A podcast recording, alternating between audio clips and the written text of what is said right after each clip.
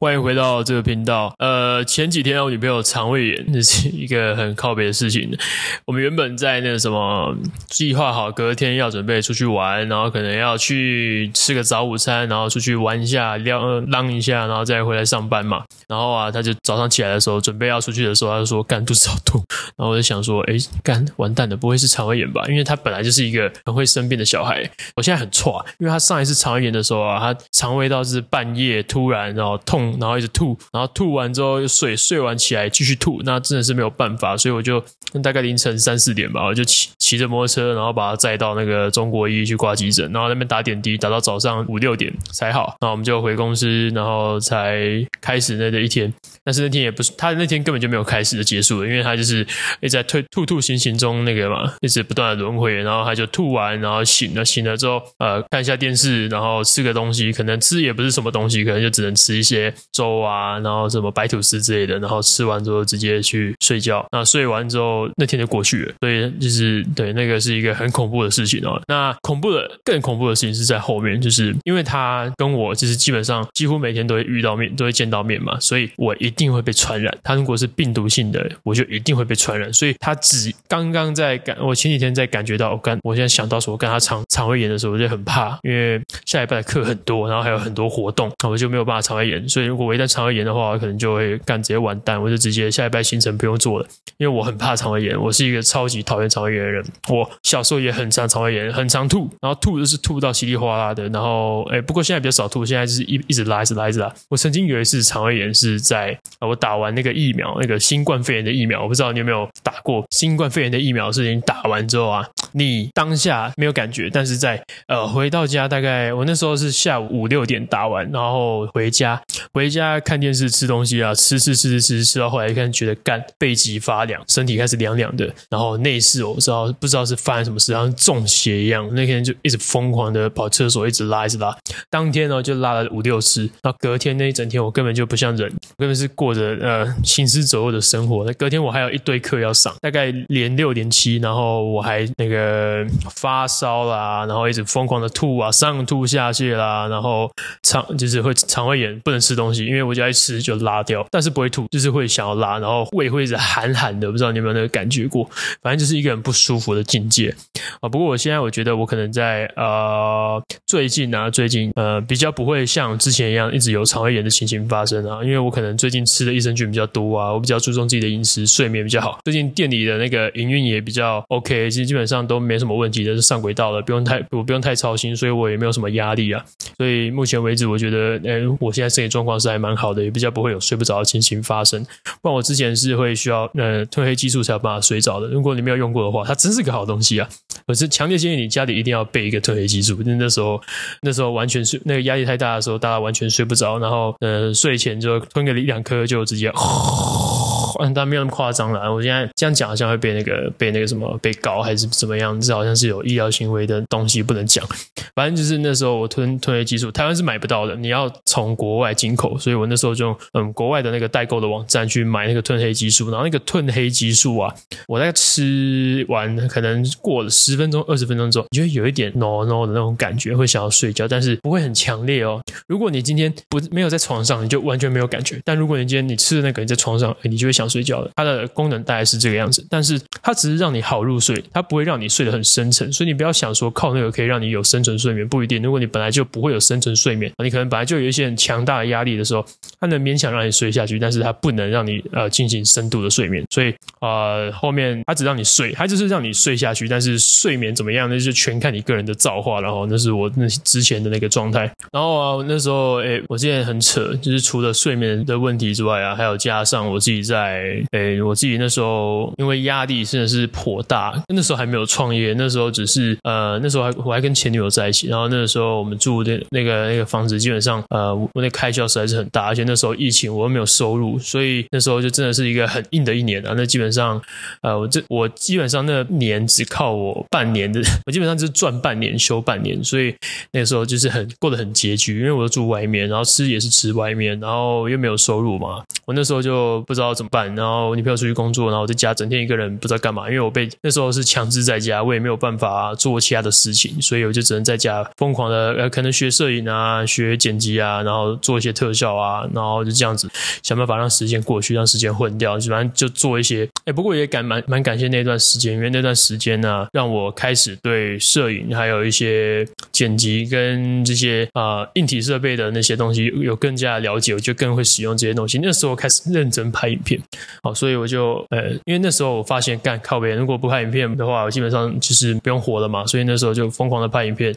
然后疯狂的剪，然后想办法多丢出一些内容出来，想办法让自己的那个影片质感、那个内容变得更好一点，然后想办法让画面变得更美，想办法让那个我想表达的东西能够更传达的出去啦。那那时候就一开始就做的还还不错，然后后来我疫疫情一结束，一解封哦，我一解封我就请了一个摄影师，专专业的摄影师，就是跟在我身边，然后定期发布内容这样子。那时候我记得好像一个呃一一个月是两万多吧，就请一个摄影师跟在旁边。那时候把那个朋友，如果你知道的话，呃，你不知道的话，其实就是就是奶酪啊，就是奶酪。那时候反正对，哎我不小心不把他那个什么，把那个我们的那个什么，我们的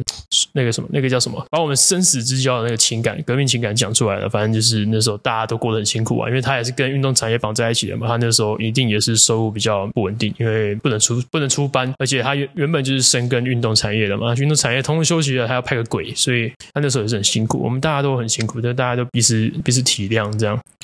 然后啊，这那个疫情结束之后，就开始认真的想说，干不行。那个，因为其实，哎，我那时候就觉得我要开工作室。我本来就有想法啦。我前呃那时候大概是三年前还两年前吧。那个时候我就本来就想要打算开自己的一间呃小工作室，但是呃那个时候我可能还没有想说要开到像现在这个样子。我那时候就想说，我要开一个工作室，为什么？因为感觉那时候疫情好像哦要爆发了，又没有要爆发，那也要又不要，那感觉很不明确。但是，然后我我那时候就有一个感。觉感冥冥之中觉得说靠背啊，如果他今天那个疫情全部封城的话，那大型健身房一定没有办法营业。所以这个时候，如果开小型健身房，我就可以营业，我就可以偷偷的营业。所以那时候我就疯狂的在想这个，疯狂的去找房子啊，然后去做一些有的没有的功课，然后大概预算什么的都铺垫好了。所以疫情之后，大概在农个一半年一年，我就直接开张了。所以啊，我也是其实也是有过那段生那段辛苦的日子，所以才有现在的自己。对，那其实那时候有好有坏，但是。那那时候真的是让我就是瞬间就是诶强迫强迫自己成长的感觉，然后诶那个时候我有那个在那个时期啊，我在呃曾经有过一次就是诶是那时候吗？没有没有没有，那个是在更之前。我知道你有没有过，就是突然失去重力、失去重心，然后昏倒过。就是我那刚搬到那个呃之前我住在文心路三段那边，文心路三段就是金钱豹旁边啊，我之前住金钱豹旁边的一个那个饭店式管理的一个高级公寓。那时候，因为那时候想不开，我那时候原本是自己住，然后那时候的女朋友进来跟我一起住嘛，我不想让她住那么小间的，我就跟她说，干，我们要搬到大一点的去，所以我们就去选了一个嗯很大间，然后那个有温泉可以泡，然后有那个游泳池，然后有各种游乐设施，然后里面空间。就是跟饭店一样的那种公寓住进去。啊，那时候我想，那时候我住进去哦，我跟你讲，押金一付完之后，我就完全没钱了，口袋完全不剩任何钱，所以那个时候我就是干他妈穷到脱裤，然后那时候还要跟他借钱泡杯，然后那是那时候压力很大，然后那时候找新工作，刚好换新工作，那时候是刚从台体休学，那休学完之后就是那刚好暑假嘛，我就在找工作，那时候刚到呃准备找长春的工作，就是去长春应征就上了嘛，然后其实也没有应征的，就是里面内部的人员其实跟我就是本来。就是还不错的朋友，然后我们在那边呃聊一下之后说好，那就是你的，那八月来报道，就这样。那等了很久，等到从八月等到九月才有办法去上班。然后那时候一去上班，就是因为已经等很久，那时候已经几乎没有工作一段时间了嘛。那时候就是当自由教练，就是帮嗯、之前的学生可能就上一点点，但可能一个礼拜也就两三堂课，反正就是过得水深火热啦。我觉得我自己那时候是这个样子，跟大家稍微分享一下。然后哎，那段时间一结束，我就马上衔接到长春运动中心。那运动中心那时候做大概一两个礼拜预售，那时候很忙很累哦，整天都在帮忙场馆去搬一些脏东西啊，有的没有的东西，把那个器材运进来，把场地清洁，然后还要出去发海报、发传单，挨家挨户的贴海报、贴传单。哦，那个时候真的是很蛮快乐的，其实回想起来是蛮快乐的一段日子。我那时候的朋友其实现在都各奔东西了，我觉得啊，缘分就是这样子啊，没有缘分，其实大家就是各自会散掉，人会来就会离开。那我们在做我在做完那个预售的两个礼拜，然后准备要开始正式要试营运的时候嘛，我一回到家，呃，晚上那天很好睡，我就睡到不知道大概半夜两三点吧。那时候也女朋友回来睡着了，然后我起来，她因为她那时候是做她是做直播的，她是直播主，反正她就是两三半夜两三点才回到家嘛。那一回到家的时候把我吵醒了，她就睡觉，她睡觉我就醒来，然后我就去上厕所，上到一半，这个时候非常的恐怖，我不知道你有没有过这种感觉，这种感觉就像像中邪一样，你知道吗？这种感觉就是，哎干，一起立的时候完全失去重心，然后完全不知道自己在干嘛，脑袋一片空白然后。虽然没有跑马灯，但是我觉得我要死。然后那个背脊整个就是会有一种灼烧的感觉，然后就是。直接倒下去了，倒下去了，干！我他妈直接，我跟你讲，这边是浴缸，我这边是马桶，然后我这样子尿完尿，抖了两下之后，往后倒退，瞬间重心站不稳，往后咚咚咚，干！我直接跌进浴缸里面，然后我大概在那边完全没有办法动，我完全失去对自己身体的控制能力，然后就呃，最后好险没有撞到头，就是撞到屁股，所以我算是捡回一条小命。就那时候站起，呃，大概过了几分钟，然后就哦干醒了，然后站起来，然后慢慢的走到床上，然后隔天就直接发烧、肠胃炎。大概持续一个礼拜，那时候每天都冷到背脊发凉，然后嘴唇发白。那时候就是那时候女朋友呃下班之后就赶快过来照顾我，然后上上班前也是都帮我买药买饭吃。那时候我才想办法，我才好有办法好起来。干，那时候真的是很恐怖诶，差点就死掉了，你知道吗？反正就是一个很特殊、很特别的经验啊。好，那那个那件事情大家就大稍微在那边再跟大家分享到这里，因为我发现干我已经录了十二分钟，没想到这件事情可以讲这么久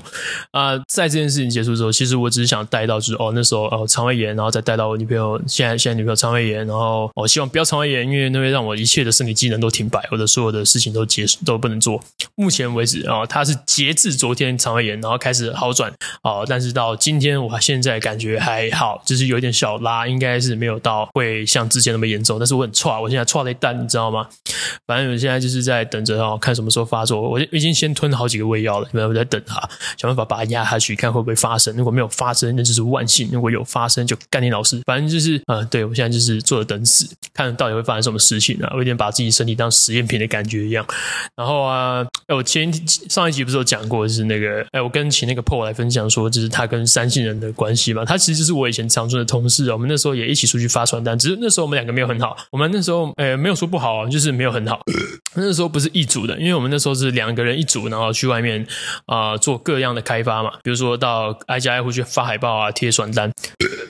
干你啊！怎么是打嗝？反正就是那时候出去啊，我是跟一个另外一个胖胖的朋友一组，他是他叫 Simon。反正我们就我们感我们很好，就是他会负责运输我，我是坐在摩托车后面，然后他是负责骑车的。反正我是他是我跟他说，哎，我们去哪里开发？去哪里开发？而我们那时候还要做一个很好玩的东西，就是我们要去别的健身房，像是窝俊啊，或者健身工厂，或者 Omega，或是反正就是各样各式各式各样的健身房去，呃，有点像是间谍一样。对，反正我们就当做自己是间谍，很好玩。然后我们就去假装自己是客人，然后去学，看他们要怎么样销售，看他们怎么样带体验，看他们怎么样的那个定价策略，跟他们的那个话术是怎么样讲之类的。那那个时候我们就呃去跑了 World Gym 的那时候的东兴店嘛，然后再去跑不知道哪一间忘记了，反正就跑完嘛，我们就打回报。但我觉得我们这组的回报做的最认真。那时候我们在我们那那一组大概是呃那边我们的回报的业绩是最好的，反正就是我们这各项各样的。那个啊，因为我们不只是去探探店，我们还要去那个要资料嘛，就是要哎，这个会员想要办，他想要进来会想当会员，或者是想要体验的嘛，我就会留资料，然后留我们的名字。我们那时候基本上一个圆饼图，我不知道你有没有看过，圆饼图就是显示比例分配的一个图案嘛，一个资料处理的东西，反正它是一个统计图表。那所有人就分一块饼，但是我们有六组人还七组人，我们那一组就是占了百分之五十以上的业绩，干超屌。反正那时候就是很拼，但是。很快乐，呃，想要再一次吗？呃，不太想，但是我觉得，呃，人生有几次这样的经验，我觉得还不错啊，就是跟着大家一起冲的感觉哦。不过我觉得我现在自己做的事情其实也跟那时候差不多啊，只是我这边是帮自己冲，那时候是帮老板冲，这是不一样的哦。不过那时候也感谢那边的资源，他们其实教导我们很多东西啦，就是呃，我们从各式各样的，他们会给我讲义，我们会有讲义去应对啊、这个这种，比如说某某类型的人啊、内向的人、外向的人，那内向又有细分什么的，巴拉巴拉巴拉巴拉巴，内敛，巴拉巴拉巴拉巴拉，呃，内冷外热，巴拉巴拉巴拉巴拉，超冷啊，巴拉巴拉巴拉巴拉，热到靠边，这种每种不同的类型，有点像呃十二星座各种不同的应对方法，有没有？我们全部都背下来，然后全部都演练一遍，反正就是那时候我们真非常的加强我们自己的人际关系，跟我们的沟通能力，跟销售能力，还有业务能力嘛。那个时候，嗯，对，反正就那个时候我们就瞬间变得从小朋友变成大人。我觉得那个时候了，我不知道其他人是不是这样，但是我觉得对我来说，那是我觉得别人是给我一个成年礼的感觉，然后。在那边的洗礼之下，我觉得我现在就是因为在那边学到很多东西，从零开始，所以我觉得我应该也是有能力从零开始开一间店。那我就决定就开店了嘛，所以就会变成现在这个样子。那现在我也是现在开店进度怎么样？我现在也是疯狂的在找店面啊。我觉得我可能我不一定要开健身房，我也可以开那个什么运动按摩馆，因为好像现在大家都超爱运动按摩，我不知道为什么大家都疯狂的找运在找运动按摩，疯狂的呃寻找运动按摩厉害的地方，但是。通常大家都会选择离自己家近的嘛，但是离自己家近的会有什么样的问题呢？就是不一定是专业的，不一定有感觉，不随便给你一段按乱推的都有啊。传统按摩跟自己跟你说他自己是运动按摩，还跟你讲乳酸堆积的东西，还是大有人在。所以我觉得哦，我觉得这个市场是可以打的。那我自己要不要下去做呢？我可能呃不一定，一开始可能会，但是后面我是尽量想办法把自己的分量慢慢减少了，就是让大家去做这样的事情。那可能我身边几个。朋友可能他们也喜欢做运动按摩的啊，我今天有听到，就是我女朋友的朋友，好像不知道是谁店经理的吧，他也是想要当运动按摩师，那也有去学。那还有几个朋友也是偶尔会兼差做运动按摩的，或者是巴 拉巴拉巴拉巴拉巴拉。那我干脆我觉得可能就哦，在基地台或者是在沃郡那东山店或太平店旁边随便找一个小店面，然后就租，然后就弄一堆按摩床，其实就可以营业了。那他们自己在呃，我们可能就不会给薪水，可能就抽成啦，但抽成就。一定会比业界的高了，一定会优于业界。然后，呃，至于要不要给薪哦，就是给薪跟底底薪加抽成，还是纯抽成，我觉得这都可以讨论，就是看到时候呃面试的人是怎么样的，然后聊天聊的怎么样，反正就大概知道这个人是比较适合什么样的方式，我们就用什么方一样的方式啊。对，不会，可能应该是不会每个人都一样。反正，嗯、呃，我觉得这件事情他就没有绝对的对或错，那就是看到时候哦、呃，我觉得营运的方向要怎么样，我觉得人资该怎么搞，那时候再。决定这到底实际上政策要怎么去拟定，